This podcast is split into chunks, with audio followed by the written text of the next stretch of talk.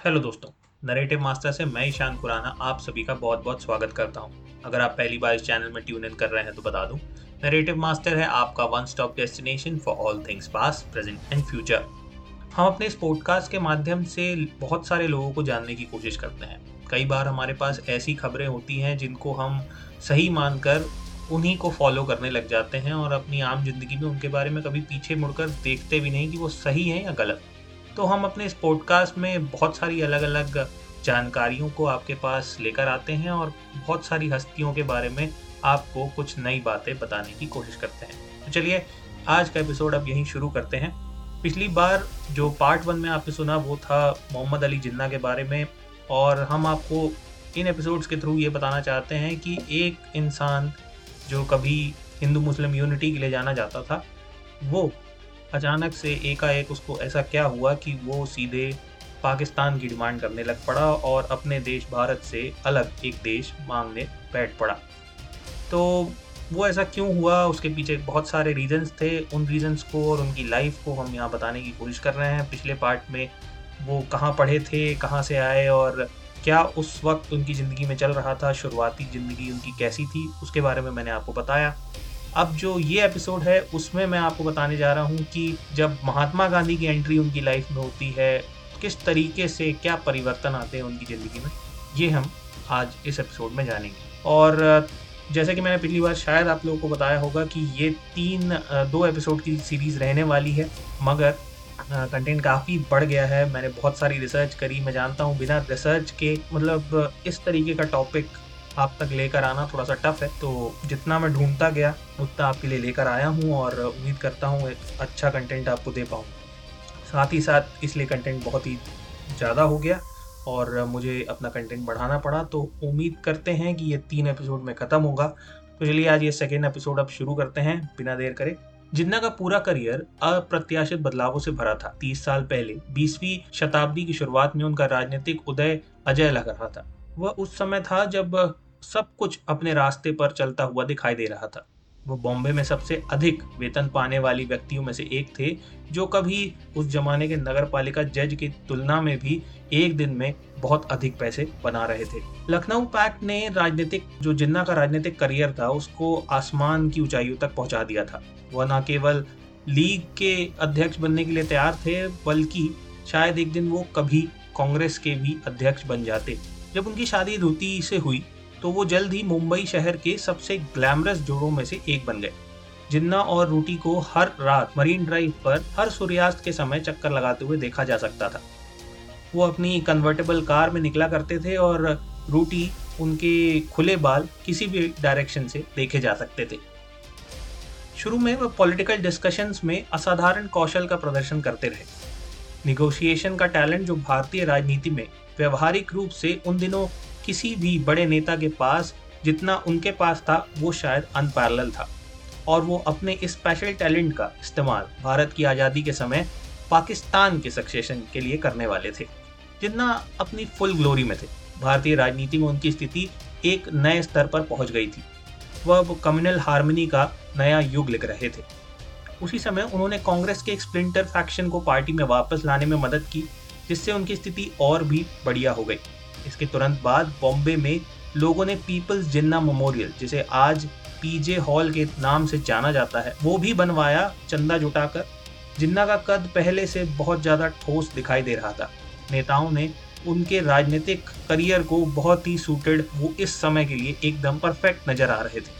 मगर दुर्भाग्य से, जिन्ना के लिए राजनीतिक माहौल एक काया पलट से गुजरने वाला था। एक पतले दुबले से आदमी कहीं बाहर से भारत पहुँचे थे। जिस तरह उनका राजनीतिक जीवन अपने चरम पर चल रहा था। ठीक उसी तरह एक गुजराती वकील सुर्खियों में आ रहे थे, जो कि जिन्ना के एंसेस्ट्रल विलेज से सिर्फ़ 30 मील की दूरी पर पैदा हुए थे। 1915 में एक 45 वर्षीय व्यक्ति जिनको महात्मा के नाम से दक्षिण अफ्रीका में जाना जाता था, भारत वापस आए थे। वो वहाँ पर पिछले दो दशक से दक्षिण अफ्रीका के भारतीय इमिग्रेंट कम्युनिटी को संगठित करने के अपने प्रयासों में उन्होंने एक सेलिब्रिटी उनको बना दिया था और उनका नाम था मोहनदास करमचंद गांधी, जिनको हम महात्मा के नाम से भी जानते हैं। गांधी जी ने अपनी रणनीति जो थी सत्याग्रह, उसको भारत में लाने की शुरुआत की। सत्याग्रह का लिटरल मीनिंग था आत्मबल, जो साउथ अफ्रीका में उन्होंने अपने आंदोलनों में और जो मूवमेंट्स थे, उसमें बहुत ज़्यादा उसका इस्तेमाल किया था और वो चाह रहे थे उसकी एक नकल वो भारत में भी करें और उसमें सफल हो।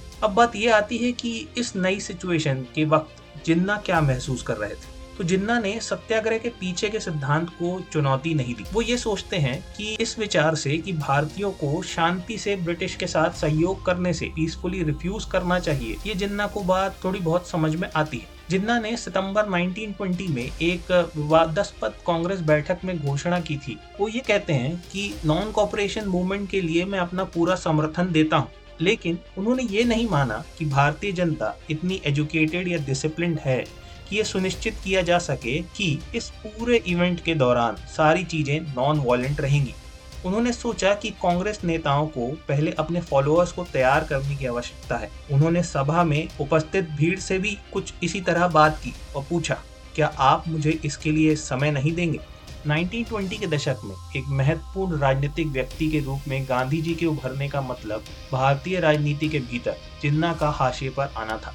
गांधी जी के द्वारा पॉलिटिकल मेन स्ट्रीम में स्पिरिचुअल सेंसिबिलिटी लाने के तरीके पर जिन्ना के मन में गहरी नाराज़गी को महसूस किया जा सकता था। कांग्रेस पार्टी के भीतर वह जल्द ही नारोजी और गोपाल कृष्ण गोखले जैसे नेताओं के लिए अगली पीढ़ी के उत्तराधिकारी के रूप में राष्ट्रीय स्तर पर देखे जा रहे थे। 1914 तक कांग्रेस में उनका रुतबा बढ़ गया था कि जब पार्टी ने, यहाँ हम जिन्ना की बात कर रहे हैं भारत में सुधारों के मामले को पेश करने के लिए लंदन में एक रिप्रेजेंटेटिव भेजने का जब फैसला हुआ तो उसका प्रमुख जिन्ना को ही चुना गया था। फिर भी उनकी सबसे महत्वपूर्ण राजनीतिक उपलब्धियों में हिंदू मुस्लिम एकता को बढ़ावा देने के लिए ही उनको पसंद किया जा रहा था। उन्होंने अक्सर ऐसी शक्तियों की निंदा की, जिनका मानना था कि वह भारत के भीतर दो समुदायों को विभाजित करने की कोशिश कर रहे हैं। तो वो हमेशा ही ऐसे लोगों को दूर रखते रहे जो ये कोशिश करते थे कि हिंदू और मुसलमान कोई अलग ताकते हैं। तो जिन्ना हमेशा ऐसी ही बातें करते थे और उन लोगों को डिटेस्ट किया करते थे जो इस तरीके के जो रवैये को इग्नोर करते हैं। तो बात फिर से गांधी की तरफ़ लेकर आते हैं।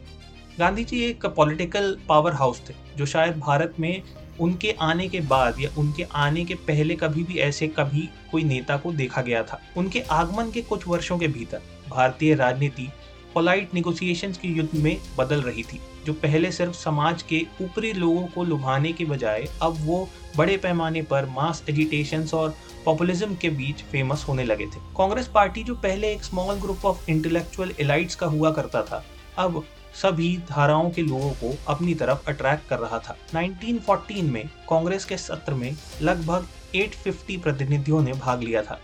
यही नंबर बढ़कर 1920 में 14,500 पर पहुँच गया था।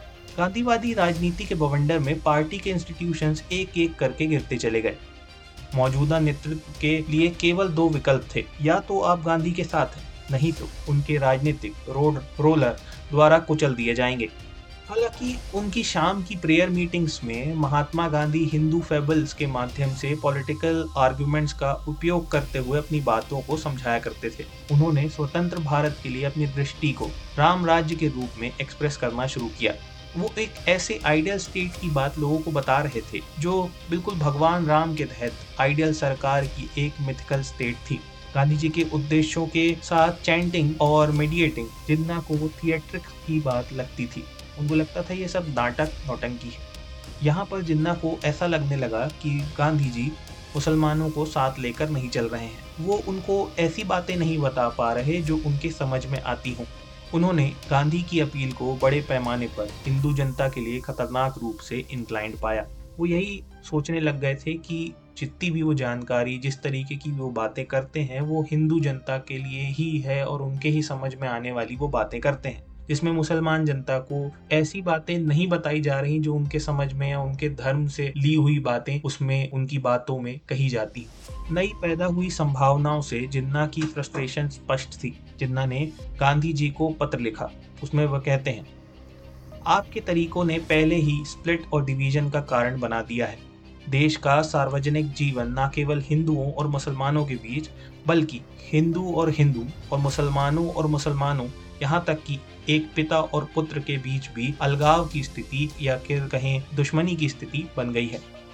बाल गंगाधर तिलक, एनी बेसेंट और सी आर दास जैसे कई पुराने नेताओं के साथ साथ जिन्ना ने भी गांधी एक्सप्रेस को लाल झंडी दिखाने की कोशिश की, लेकिन सब कुछ असंभव साबित हुआ।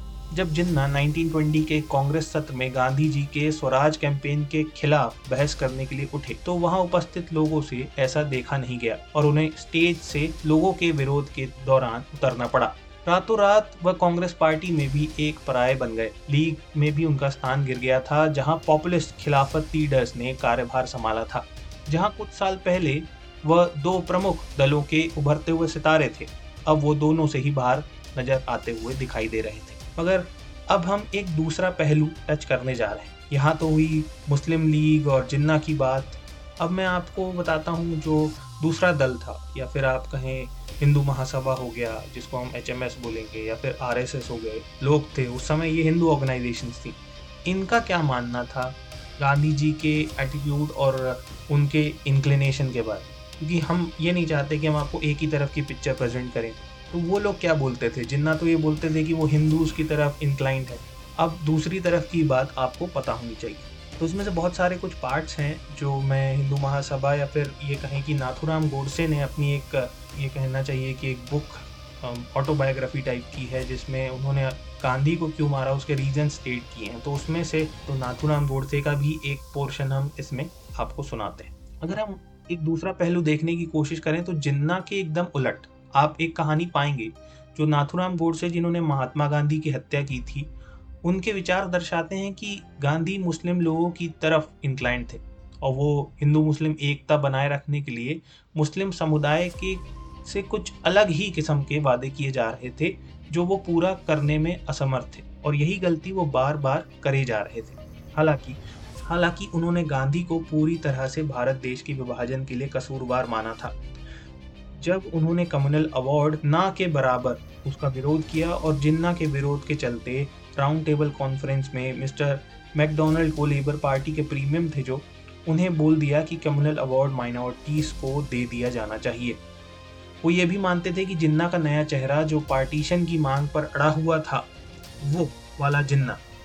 और उसका क्रिएटर कोई नहीं, सिर्फ़ महात्मा गांधी है और खिलाफत मूवमेंट वाले अली ब्रदर्स को ही उन्होंने जिन्ना के नए चेहरे, ने जो नया कैरेक्टर जो उन्होंने बिल्ड किया था, उसके पूरे के पूरा जो, वो ये भी मानते थे कि जिन्ना का नया चेहरा, जो पार्टीशन की मांग पर अड़ा हुआ था, वो वाले जिन्ना के क्रिएटर और कोई नहीं, सिर्फ़ महात्मा गांधी और खिलाफत मूवमेंट वाले अली ब्रदर्स हैं।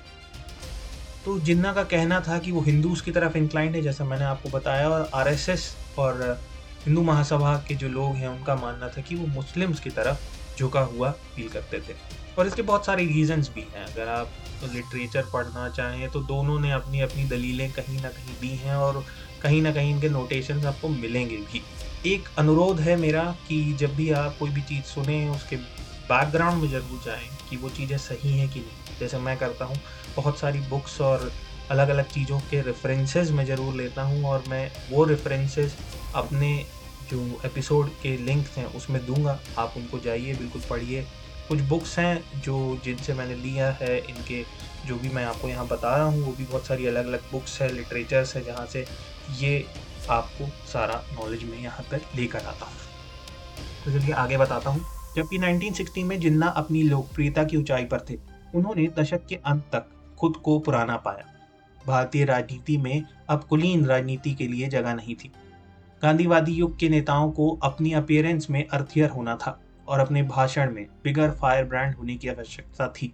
जबकि कई अन्य नेताओं ने जल्दी अपने सूटों को, जो रोज सूट्स पहना करते थे, उनको चेंज करके वो खादी कुर्तों में अपने आप को उन्होंने ढाल लिया, जिन्ना भी अब बदलावों के लिए तैयार थे। हालाँकि ये स्टाइल का सवाल नहीं था। उनके लिए गांधी जी एक डेंजरस फोर्स प्रतीत हो रहे थे। उनकी एक्सट्रीमिस्ट रिटोरिक से जिन्ना को डर था। कि भारत को वो इंस्टेबिलिटी की तरफ़ लेकर चल रहे हैं। इससे भी बदतर उनका ये मानना था कि महात्मा गांधी भारत के कम्युनल जो स्थिति है, उसको बिगाड़ सकते हैं। 1920 तक गांधी ने जिन्ना के जैसे सफल हिंदू मुस्लिम एकता हासिल करने के लिए अपने स्वयं के स्वराज कैंपेन को पैन इस्लामिक खिलाफत मूवमेंट के साथ जोड़कर बनाया। इस तरह उन्होंने लखनऊ पैक की तर्ज पर मुस्लिम कमेटी के भीतर भी नई गांधीवादी स्टाइल के नेताओं को स्थापित करने की शुरुआत की। इससे स्टैब्लिश जो स्टेटस को था, उसको काफ़ी खतरा हुआ और जिन्ना की भी पोजीशन डाउन होनी शुरू हो गई। हालाँकि लगभग कभी भी ये स्वीकारा नहीं गया कि जिन्ना ने मुसलमानों के बीच धार्मिक भावनाओं को भड़काने के खतरे की तुलना में हिंदुओं के बारे में कम चिंता की हो। यहाँ मैं इसलिए ये बताना चाह रहा हूँ कि वो हमेशा से ही एक सेकुलर इमेज बनाकर रखते थे। उन्होंने कभी भी किसी का रिलीजियस लेवल पर ये उस समय की बात है जब वो लंदन नहीं गए थे और जिन्ना अपने पार्टीशन वाले जो नए चेहरे के साथ वापस नहीं लौटे थे। उसके पहले वो हमेशा से ही एक सेकुलर मोटिव लेके रखते थे और हिंदुओं और मुसलमानों को साथ में रखने की पूरी कोशिश उनकी रहती थी। उस समय सब कॉन्टिनेंट में मुल्लाओं ने जिहाद शुरू करने की धमकी ब्रिटिशर्स को दे दी। यदि वो प्रथम विश्व युद्ध में ऑटोमैन एम्पायर को हराने के बाद तुर्की सुल्तान जो खलीफा है, उसको हटाने की कोशिश करते हैं तो ये दो भाई थे, मोहम्मद और शौकत अली। इनके नेतृत्व में खिलाफत आंदोलन, खिलाफत मूवमेंट की शुरुआत हुई और इसको, इस पूरे मूवमेंट को एक नई भीड़ मिली।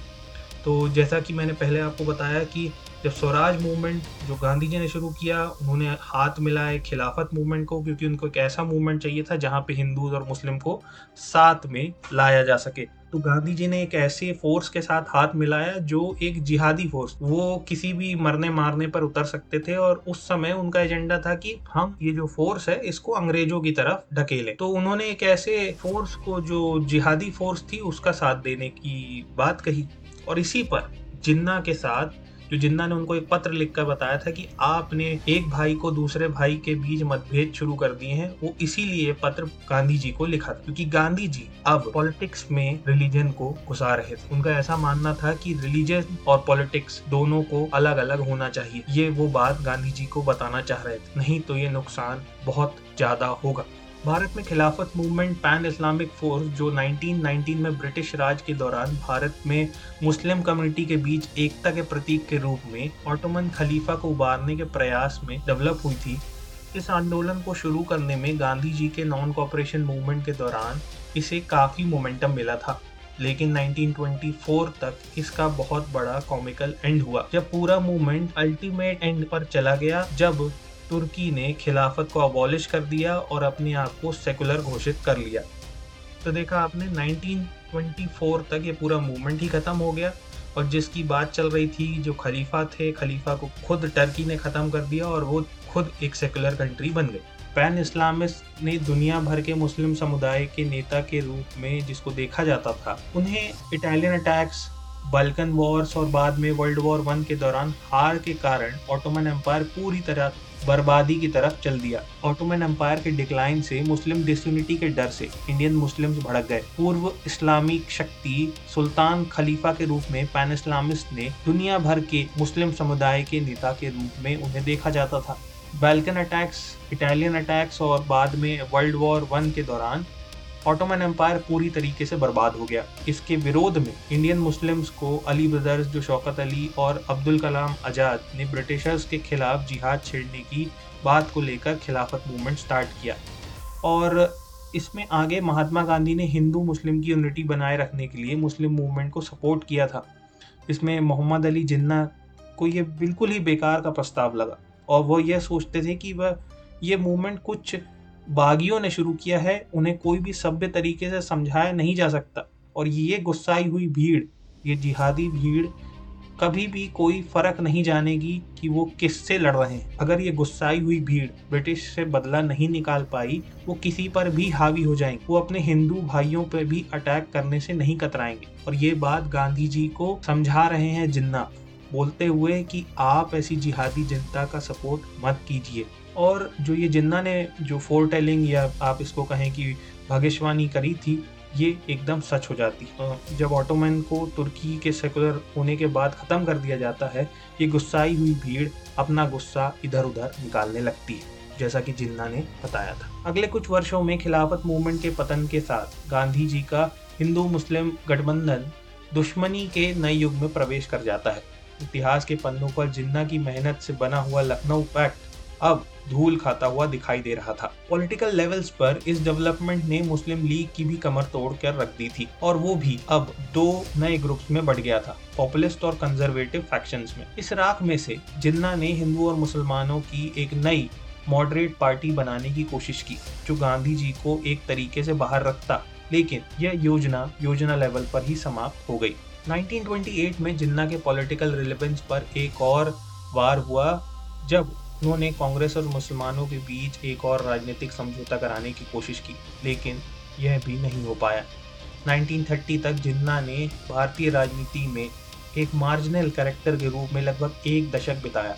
ऐसे लगने लगा था कि जिस शक्ति पद पर वह एक बार काबिज थे, अब उस पर वापस आना उनके लिए असंभव सा लगने लगा था। इसलिए उन्होंने लंदन के तटों के लिए भारत को पीछे छोड़ते हुए और आगे निकलने का फैसला किया। अगले तीन वर्षों के लिए इंग्लैंड में सफल बैरिस्टर के रूप में उन्होंने संसदीय सीट के लिए चुनाव लड़ने के लिए लेबर पार्टी से टिकट पाने की कोशिश की।